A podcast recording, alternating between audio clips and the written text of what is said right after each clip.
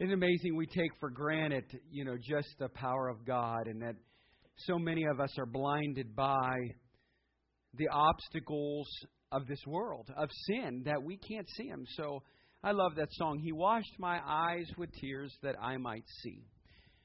Children, you are dismissed to head down to Children's Chapel. How many of you were with us when we did the Courageous Men's Bible Study? If you would please raise your hands. How many of you went through that and actually uh, were through the ceremony, to the resolution? Praise the Lord. Amen. This morning, as I was looking into how I was going to challenge and speak to you men and wish you a wonderful, happy Father's Day, my thought was this. It, I had a lot of thoughts because actually I was in my office last night and about 9 o'clock the Lord changed my message. And so this is all new, and uh, but I believe that there's some significance to what God wants all of us to learn. And I would like to have Todd Dunn come, if you would, please. And I'm going to have him read the resolution. Men, could you please stand? All of the men that are in the room. If you're a father or if you're a man, would you please stand? And as he reads this resolution, I want you to think of the commitment that was made, the vow that was made, the covenant that was made, not just between you and God. And for some of you, you've never heard this, but I want you to listen very closely. And this came actually from the movie Courageous. If you haven't seen it, I will be playing a clip for you within my message. But I want to just honor you men today and, and have a special time of prayer for you and to tell you that, one, I want to challenge you and encourage you to be men of God. Not just a husband, a father, not just a son, not just another man in society. I want you to be a man of God. And I want, even with our teenage young men, I want you to be challenged to say, I need within my walk in my life, I need to be challenged daily to become a man of God. Even David was a young man, and God still used him because that was a young man after God's own heart. And so listen closely as we revisit what the resolution had to say. And for some who have never heard this before, listen closely as we all should make this commitment to God. The resolution. I do solemnly resolve before God to take full responsibility for myself, my wife, and my children. I will love them, protect them, serve them, and teach them the Word of God as the spiritual leader of my home. I will, by faith to my wife, excuse me, I will be faithful to my wife to love and honor her and be willing to lay down my life for her as Jesus Christ did for me. I will bless my children and teach them to love God with all of their hearts, all of their minds, and all of their strength. I will train them to honor authority and live responsibly. I will confront evil, pursue justice, and love mercy. I will pray for others and treat them with kindness, respect, and compassion. I will work diligently to provide for the needs of my family. I will forgive those who have wronged me and reconcile with those I have wronged. I will learn from my mistakes, repent of my sins, and walk with integrity as a man answerable to God. I will seek to honor God, be faithful to His church, obey His word, and do His will. I will courageously work with the strength God provides to fulfill this resolution for the rest of my life and for His glory. Hallelujah. At the bottom of that, it says in Joshua 24 15. Go ahead, and what does it read? As for me and my house, we will serve the Lord. Isn't that awesome? And so, I, if men, if you would do this with me, just take your hands. If they're crossed, if they're like this, can you open them up? And I'm going to ask that God gives you a special anointing and blessing upon your family. And as a young person, as a bachelor, as just an individual, as God's child, that God would bless you abundantly as you continue to receive His guidance, His wisdom, and His direction. Because unless God builds your house, we'll just labor in vain. And so let's go to the Lord in prayer. Father, as we come to you, Lord, we are just blessed that this morning, Father, you are the ultimate example of what a father should be. Lord, I can go through Scripture from Genesis chapter 2 to Ephesians chapter 5. I can even reference in Corinthians.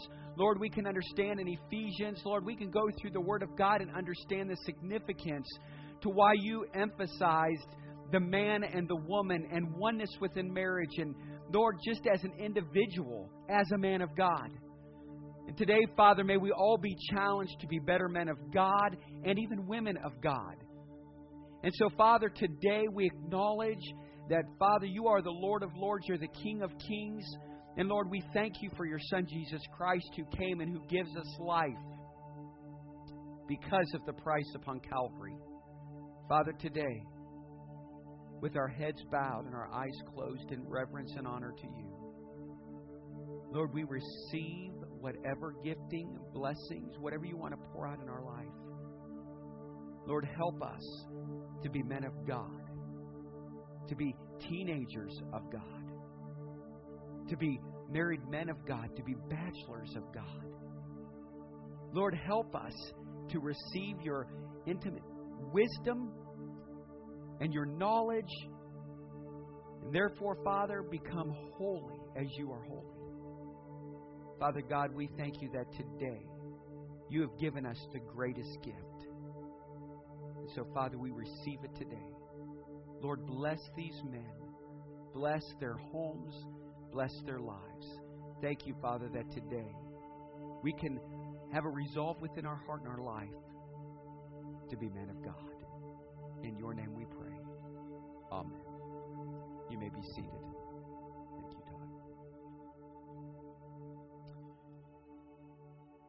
As I was in my office last evening, I thought, how can I really bring back some important principles to what we've gone through in times past. You know, that was two years ago. April 29th of 2012 was our courageous ceremony.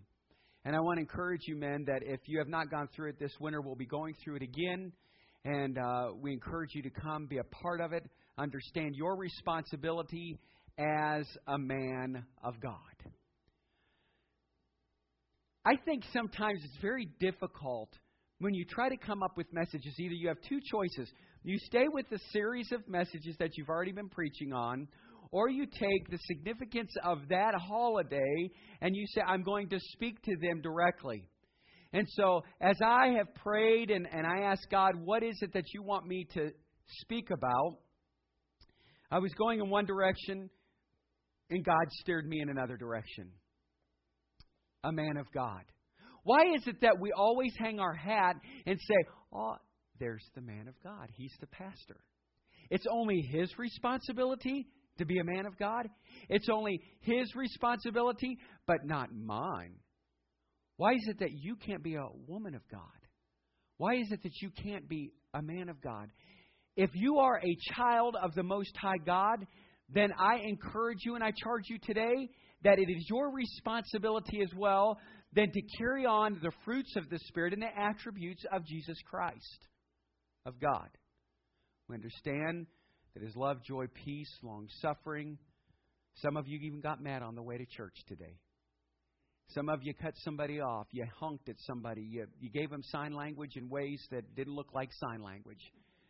But I have to tell you, are you a man of God? Are you a man of courage? If you would please take your Bible and turn to Matthew chapter 5. Matthew chapter 5, that's the first book in the New Testament. Matthew chapter 5, verses 13 through 16. Isn't it great to hear the ruffle of papers from God's Word? And I know some of you are doing this and doing this and doing that and zooming in and all that kind of stuff. That's great too. I love technology. But if that battery goes dead, you don't have the Word. I just thought I'd throw that out to you. You know, there are things, we, we take it for granted. Even in Russia, still smuggling Bibles in. There's so many countries you cannot even have the Word of God. Or you're persecuted, you're imprisoned. It's always great just to have it. And I'm not putting anybody down for technology. I love technology, and I'm grateful that in my moments of boredom, I get to look on Facebook. And so uh, I love it. But it always is so, such an encouragement to me. Listen closely. I know you're there. Hold your spot there. Matthew chapter 5, verses 13 through 16. Someone has come up with a men's thesaurus. This thesaurus is helpful for women to better understand men, and you're really going to want to hear this. When a man says it would take too long to explain, he really means, I have no idea how it works. When a man says, Take a break, honey, you are working too hard, he means, I can't hear the game over the vacuum cleaner. When a man says, That's interesting, dear, he means, Are you still talking? When a man says, It's a guy thing, he means there is no rational thought pattern connected with this, and you have no chance at all of making it logical. I loved that. I just thought that was great. I guess being a family counselor, I thought that makes sense for me and resonates. When a man says, uh huh, sure, honey, or yes, dear, he means absolutely nothing. It's a conditional response. When a man says, I can't find it, he means it didn't fall into my outstretched hand, so I'm completely clueless. The Bible teaches that marriage is a sacred covenant and commitment between a man and a woman. Two becoming one means both have common goals and they both have expectations. The expectations prior to marriage often gets couples in trouble. One thing that I emphasize all the time with couples, I don't care in public, privately, wherever it's at, are you achieving oneness within your marriage? Are you carrying on some of those attributes that your husband has, that your wives have, working together as husband and wife? Liz was sure her boyfriend Martin would make a great husband, especially when she met Martin's parents. They're so nice to each other, Liz remarked. It's great how your dad brings your mom coffee in bed every morning. Eventually, Martin and Liz got married. As they were heading for their honeymoon destination, Liz spoke of the loving home they would have and mentioned once again Martin's father's habit of bringing his wife coffee in bed each morning. Liz asked jokingly, And does this trait run in the family? It sure does, answered Martin, and I take after my mom. I knew it'd take a minute for some of you to get it. Praise the Lord for Google. I get some of these stories. There's a young man, his name was Darwin, was entering his third month of marriage when he ran across a bachelor friend of his. How's married life treating you? The friend inquired. It's the best, man, Darwin replied. I think everyone should be married. I'm living a great life. Every day I come home to a hot meal and a clean house. My slippers are right in front of the easy chair, and dinner is brought to me while I watch television. I'm really getting spoiled. Of course, we're still living with my mother. Did it take a minute? Okay, I just thought. All right, let's read together Matthew chapter 5, verses 13 through 16. Ye are the salt of the earth, but if the salt has lost its savor, or if the salt has lost its flavor, wherewith shall it be salted? It is thenceforth good for nothing, but to be cast down and to be trodden on under foot of men. Then says, Ye are the light of the world, and a city that is set on a hill cannot be hid. Neither do men light a candle and put it under a bushel, but a candlestick, and it giveth light into all that are in the house. That your light so shine before men, that they may see your good works, and to glorify your Father which is in heaven. Jesus has a challenge for everyone. But this morning, I want to apply the teaching especially to the men that are here. Jesus delivers his historic teaching from the side of the mountain. The first part of the chapter 5, Jesus tells how to be blessed and how God's blessings is on people who live godly lives. We then notice in verses 13 through 16, Jesus says, in effect, that since you have been blessed of God, now you are to bless others as salt and light in the world. This morning, I want to challenge men to be salt and light, not just to people in the world, but to your family and to the world. It takes men of courage to be salt and light. I have just a few points this morning. One, Give spiritual leadership in the home. Turn with me, if you would, please. Ephesians chapter 6. Ephesians chapter 6, verses 1 through 4. I always love, how many of you love McDonald's fries as you're turning there? Everybody loves McDonald's fries. I want to tell you guys, I went on a long fast from McDonald's. I made it three and a half years, and all of a sudden, I relapsed and had to get Big Mac and some French fries. And you can't have their French fries. What is it? You have to put salt on their French fries. And have you ever seen how much salt they put on their French fries? They take that big, huge, dirty tin thing. I had to add that, throw that in there that has salt in it, and then they go like this.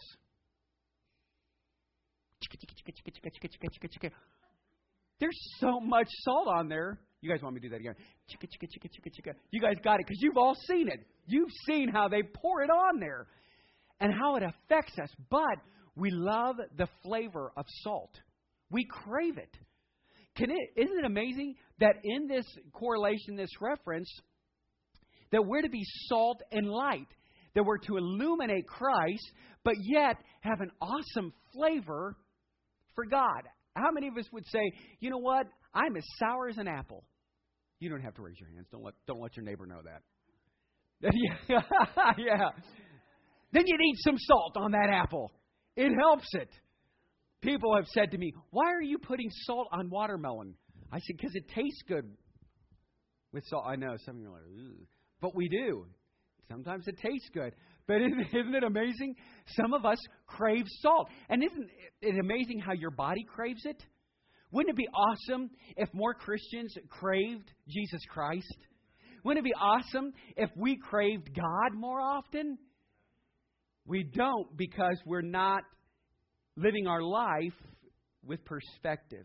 Ephesians chapter 6, verses 1 through 4 say this Children, obey your parents in the Lord, for this is right. You teenagers love this part, don't you? And today's Father's Day, so I figured I would emphasize this part because my daughters need to hear it. Honor your daddy Todd. Oh, that's not in there. Oh, honor thy father and mother, which is the first commandment with promise, that it is that it may be well with thee, and thou mayest live long on the earth. And your fathers provoke not your children to wrath, but bring them up in the nurture and admonition of the Lord. Men, I'm going to start right off the bat because this is the Word of God. Why are you always provoking your children? I was actually convicted in the Scriptures myself because I owe my daughters an apology. I have been sarcastic with them. Sometimes sarcasm provokes them to anger. That's not a good thing. We get angry, we throw temper tantrums, and then we expect them to live that godly life. But we always want to emphasize where it says, listen, son, listen, daughter, you're to honor, you're to listen to your dad. But it's amazing to me that in order for that young lady or that young man to listen, you need to love them. And so it says, don't provoke, but it says, bring them up. I love this. Fathers, if you could do anything, take verse number four, circle it, give special attention to it. As it says, do not exasperate your children. I had to just look this up in the New King James Version. I want you to know that I, I did. And uh, I know I preach out of the King James, but I thought it was really neat when I looked at the word because it says, Do not exasperate your children. Instead, bring them up with training and instruction of the Lord. When you hear the word exasperate, it makes me tired. Yeah. Spell it. Exasperate. That's not where our kids out. And we wonder why, when they turn 18, they're no longer serving the Lord. We need to be salt and light. God has ordained that husbands are to be the spiritual leaders of their families. Not just by words, but by your actions. Failure by the husband to show genuine love to his wife and children makes it difficult for the husband to grow in his own Christian life. Listen to what the apostle Paul said in 1 Peter chapter 3. He said, "You husbands must give honor to your wives." Ladies, this isn't Mother's Day, it is Father's Day. Treat her with understanding as you live together. She may be the weaker vessel, but she is your equal partner in God's gift of new life. If you don't treat her as you should, your prayers will be hindered, they will not be heard. Did you hear me start off by saying oneness? Achieving oneness within your marriage is huge. Churches aren't talking about it anymore. Divorce is at its highest.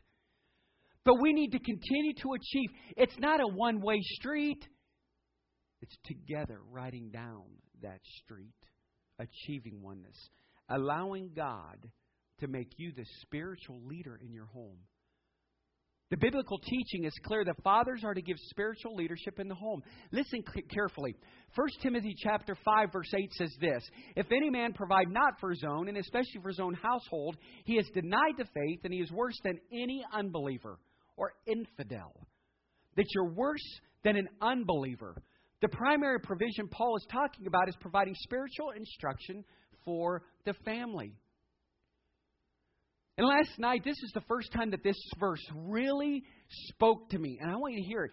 It's in Deuteronomy chapter 6, verses 6 and 7. It's, God instructed Moses, and then Moses then therefore instructed parents. And here's what he said And you must commit yourselves wholehearted to these commands I'm giving you today. Repeat them again and again and again and again and again and again to your children. No matter where you're at or what you're doing, speak to your children. Guide them. If you're driving down the road, if you're sitting in a family room, no matter what you're doing or no matter where you're at, invest into your children. Let them see that you're salt and that you're light. We've been talking about sowing seed. The last thing we want to do is see our children die and go to hell. We need to be the flavor for them to savor. I need to come up with a spoken word like that, right? We do. We need to be the flavor for them to savor. We want them to see Christ in our life. And men, if you're not demonstrating the love of God to your kids, you need to reevaluate your life. I didn't say, listen, young people or children that are in the room. Your parents have a responsibility. That doesn't mean just because you go, well, Dad, that that's not really what I want. Well, it's not what I'm talking about. It says, train up a child in the way he or she should go when they're old, they won't depart from it. We have a responsibility to train you, to love you, and to bring you up in the admonition and the nurturing of the Lord. It takes courage to follow the commands of Jesus. He gives spiritual leadership to the whole family. Jesus gives the call to men and women who are his followers. He says in Matthew 20, Whoever wants to become great among you must be your servant, and whoever wants to be first among must be your slave. Just as the Son of Man did not come to be served, but to serve and to give his life a ransom for many.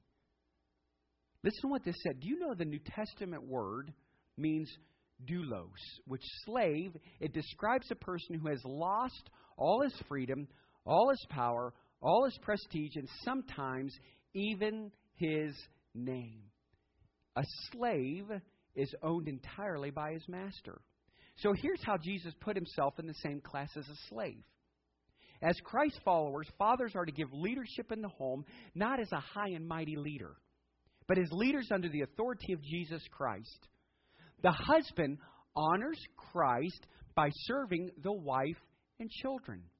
He looks for solutions to families' problems and to families' tensions.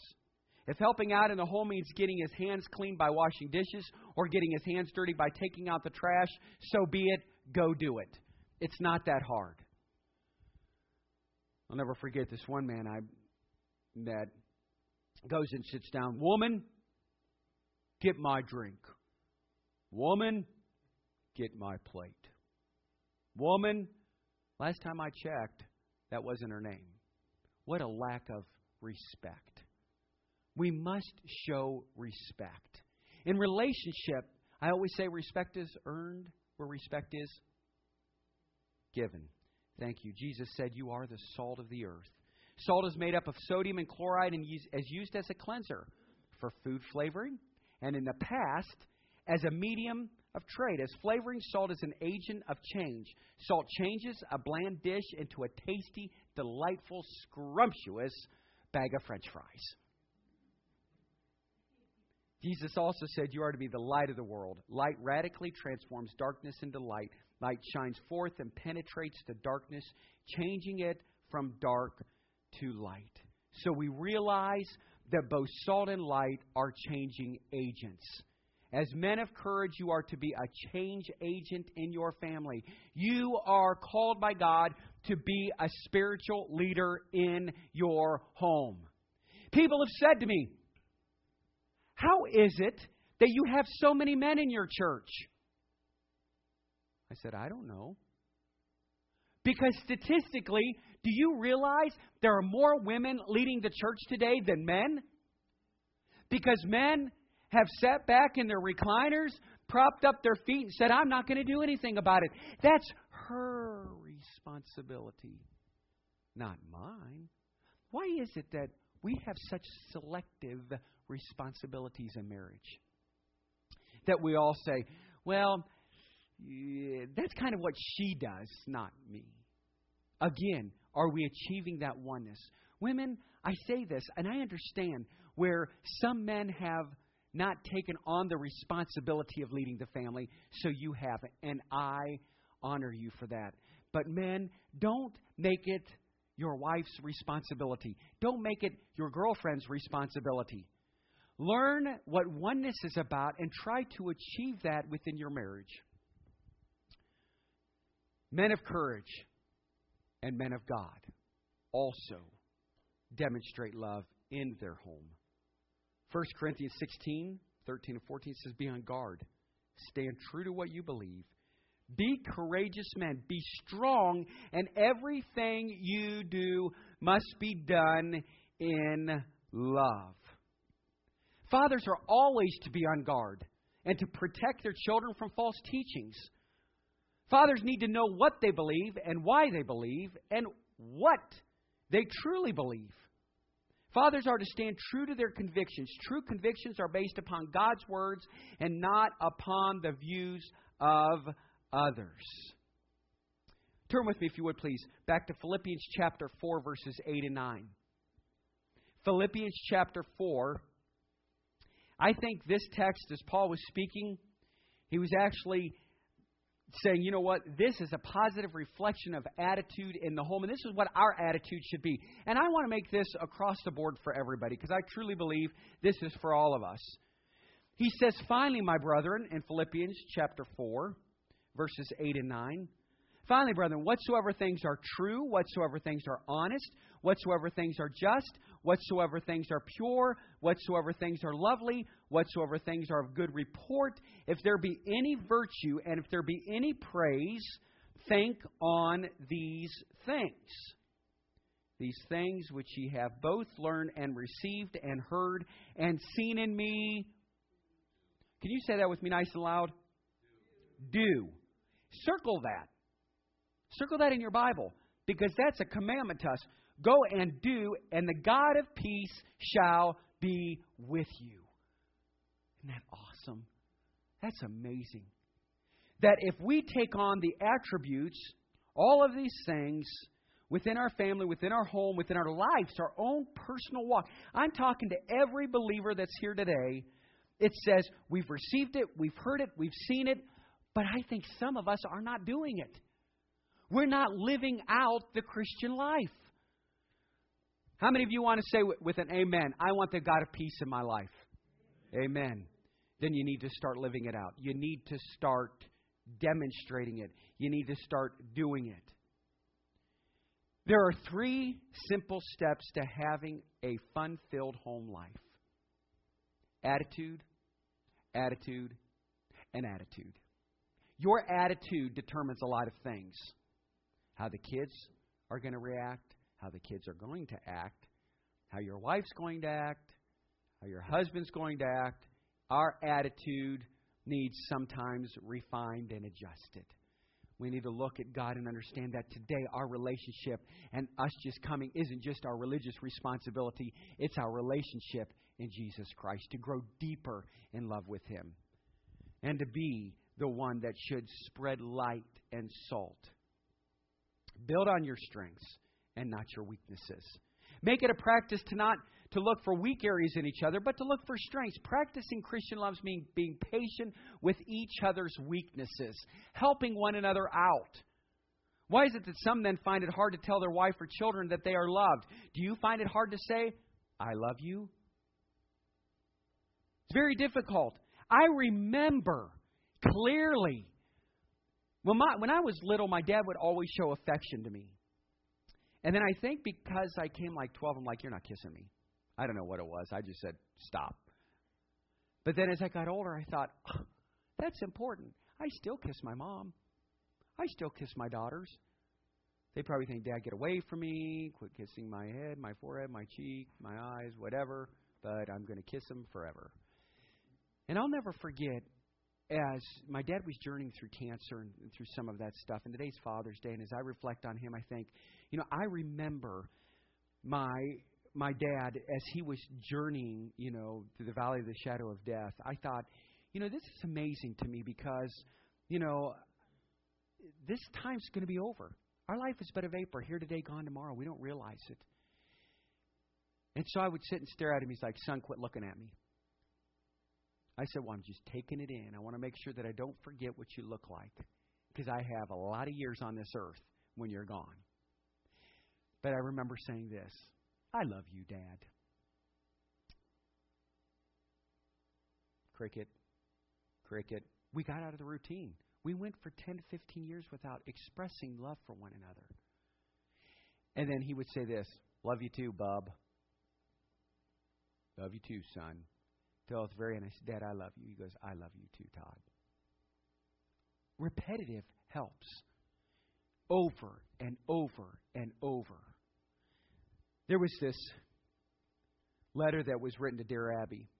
Here's what it says I enlisted shortly after Pearl Harbor. 36 days later, I was on my way to the Philippines. En route, the Philippines fell to the Japanese, and we were routed to Australia. Eleven days after we landed, I met the most beautiful girl in the world. On our first date, I told her I was going to marry her. I did 18 months later. Well, on a 10-day R&R, rest and relaxation leave from New Guinea, and after more than 57 years of marriage and two children, my beloved Mary died 5 days before Christmas. Although we agreed that our ashes were to be scattered over the mountains, I found I could not part with hers. While Mary was alive, she would frequently say to me, you don't know how much I love you. I'd reply, Likewise. I never said I love you. Now her ashes are on my dresser, where I tell her several times a day how much I love her, because it's never too late. Although I wrote poetry to her, I could not bring myself to say the three words I knew she wanted most to hear. As my dearest was dying and we thought she was comatose, I told her, There aren't enough words to tell you how much I love you. And a few hours later, here's what she whispered Not enough words. And she died. The reason I'm writing is to urge men to express their feelings while their loved ones are alive. I don't know why, but many men are reluctant to express the depth of their feelings. Missing Mary in Colorado was the article. I know that in my life, my mom was much better of showing love and affection than my own father. In many homes, the wives and mothers often have to take the lead in verbalizing love and affection. So I say this to you. There's a young seminary student who had a very legalistic background about everything he did. He felt he was on solid ground, and if he could quote Bible chapter and verse to his actions, it was okay. And he was okay until he fell in love with a beautiful girl and wanted ever so much to kiss her goodnight. But he couldn't find a scripture verse to okay it. So he would walk her to the dormitory each night and lovingly say, Good night. This went on for several weeks, and all the time he was searching the Bible, trying to find some scripture to okay kissing her goodnight, he finally came across the passage in Romans 16 16 that says this Greet one another with a holy kiss. At last he thought he had scriptural authority for kissing her goodnight. Man after my own heart. But to be sure, he went to his hermeneutics professor to check it out. And after talking with the professor, he realized that the passage dealt more with a church setting than it did with a dating situation. So once again, he, he again he simply didn't have a passage of scripture to okay kissing his girl goodnight. So here they are. It's that evening, and he walks her to the dormitory and once again started to bid her his farewell. Good night. But as he did, she grabbed him, pulled him toward her, and planted a kiss right on his lips. At the end of the kiss, the seminary student gasped for air and stammered, Bible verse, Bible verse, Bible verse. The girl grabbed him a second time, and just before kissing him, said, Do unto others as you would have them do unto you. Tiffany, you can appreciate that, right? The young lady seminary student seemed to know the Bible better than her own gentleman friend. when demonstrating love in your home, have a can do attitude. An attitude of whatever it takes is better than I don't do that kind of work at home. That's a woman's job. That's her responsibility. Watch this clip. And the courageous, he had a difficult time expressing love to his family. And so in this clip, he starts to practice how do I say love. You'll really appreciate this. Watch closely.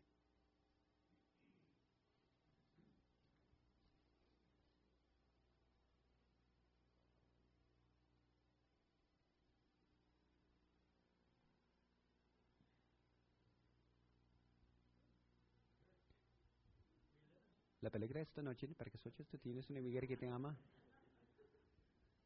And we have no sound. That's all right. Here's the, here's the premise to that story. It's, it's really neat. He starts practicing telling his wife he loves him while he's on the phone with the chief. And he says, and if you've never seen Courageous, you'll, you'll have to get it. It's wonderful. But he's on the phone in the car, in the police squad car, and he says, uh, he was on the phone. He's like, oh, hold on. Chief's calling me. So he, he clicks it, and he, he's talking to her, and he says, okay, um, this is with him to the chief. Okay, here it is. You got to watch it.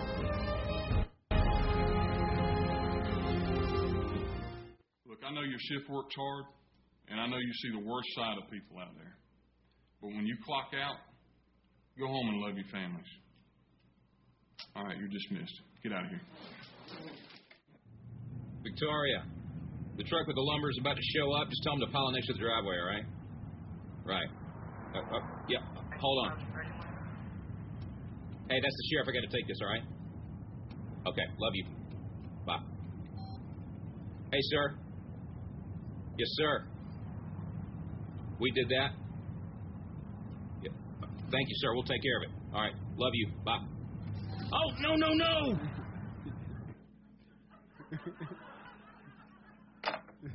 Did you just tell the sheriff that you loved him? I can't believe I did that. Should I call him back? Why? To tell him that you don't? Mr.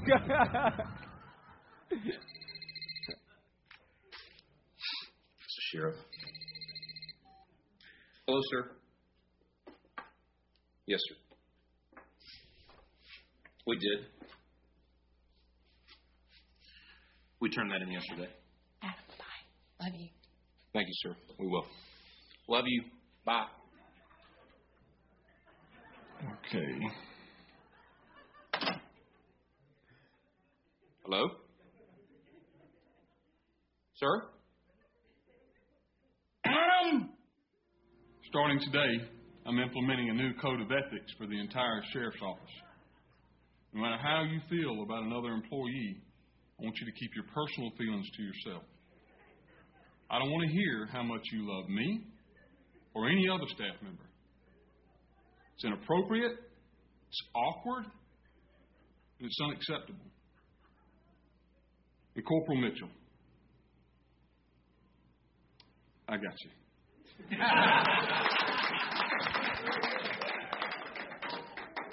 I love you, Adam. I just had to show you that. See, it was much better in person, wasn't it, than me telling the story. So I appreciate you getting that out. We don't realize that sometimes it's awkward for us, but I believe that communicating love brings us freedom and victory in our lives.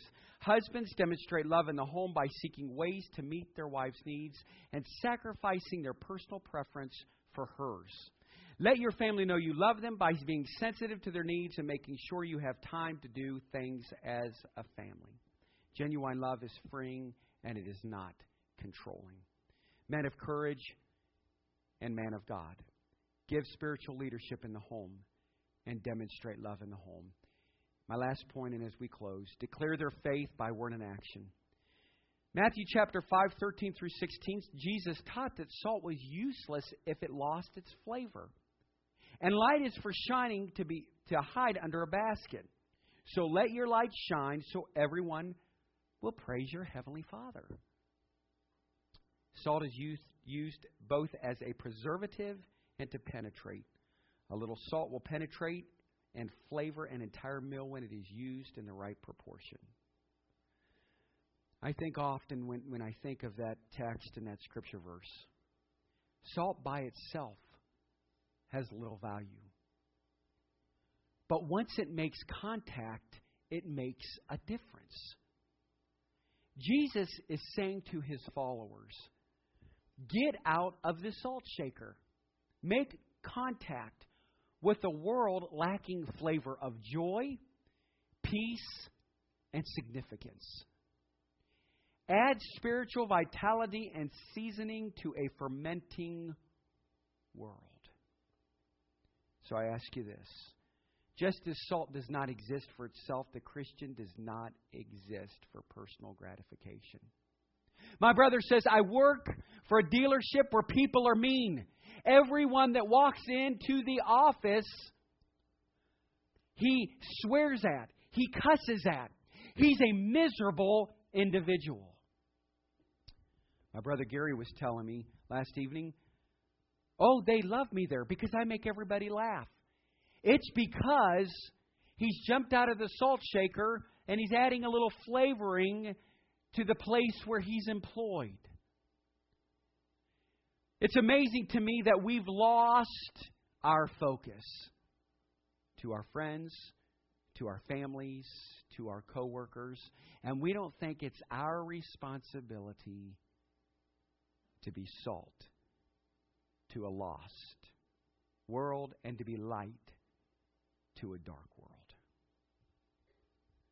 For, for every parent, your first mission field is your children and your family. The mission field for all of us, regardless of our family situation, married, single, divorced, or looking forward to getting married, is the world around us.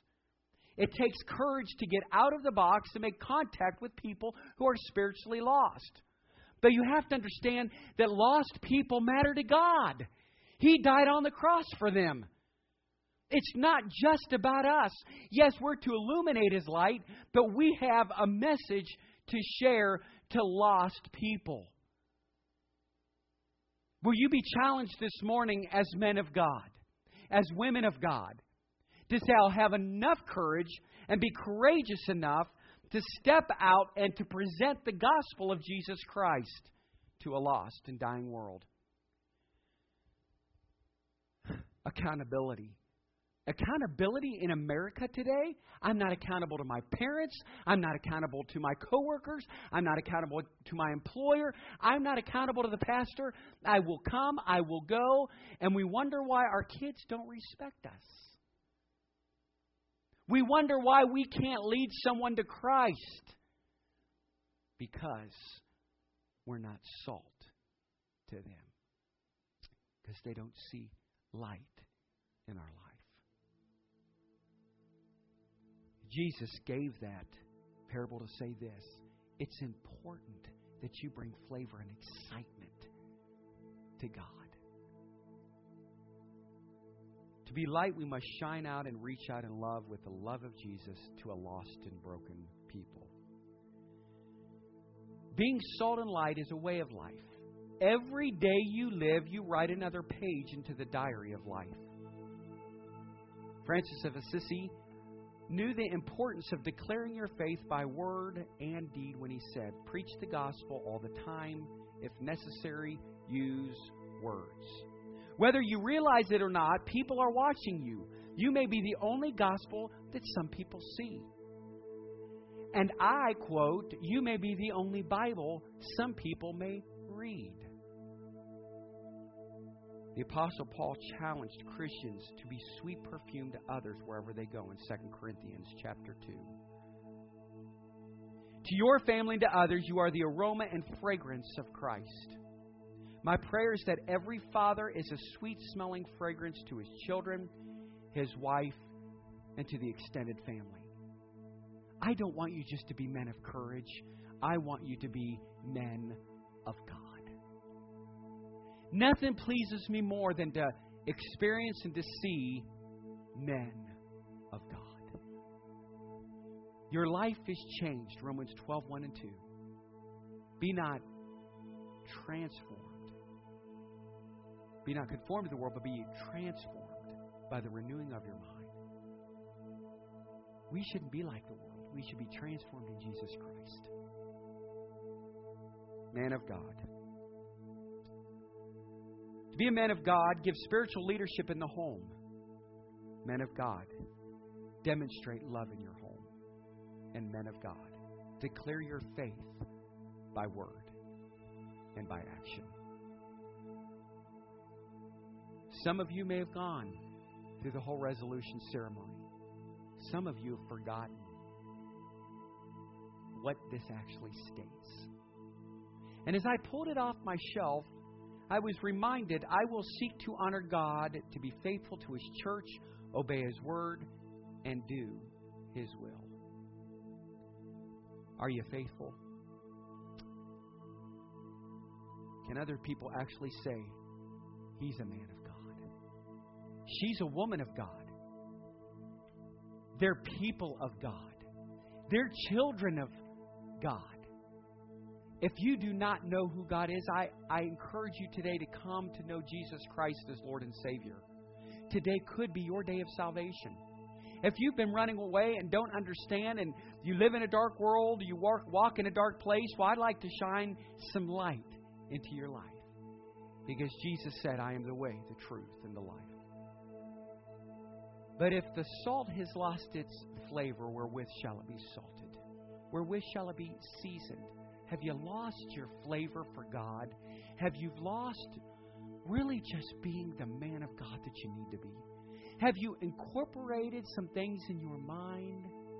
Have you allowed some things to take residence and precedence in your mind?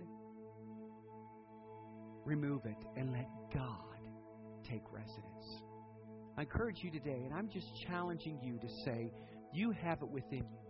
Men of God, I applaud you for the stand that you take. Women of God, I applaud you for the stand that you take, for the position you are, you've taken, and who you are in Him. Will you live that out not just today, every day? Let us all stand as we pray. Father, we come to you and we thank you so much for your word. And Father, we just pray that you will continue, Lord, to help us to be men of God. Lord, this Father's Day, may we add salt to somebody's life.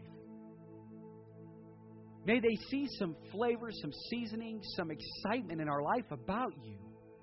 We have empty churches running 35 less people every Sunday because we've lost our flavor for you. Oh God, help us to grow in you. Lord, the song says, Mold me, make me, reshape me to be like you.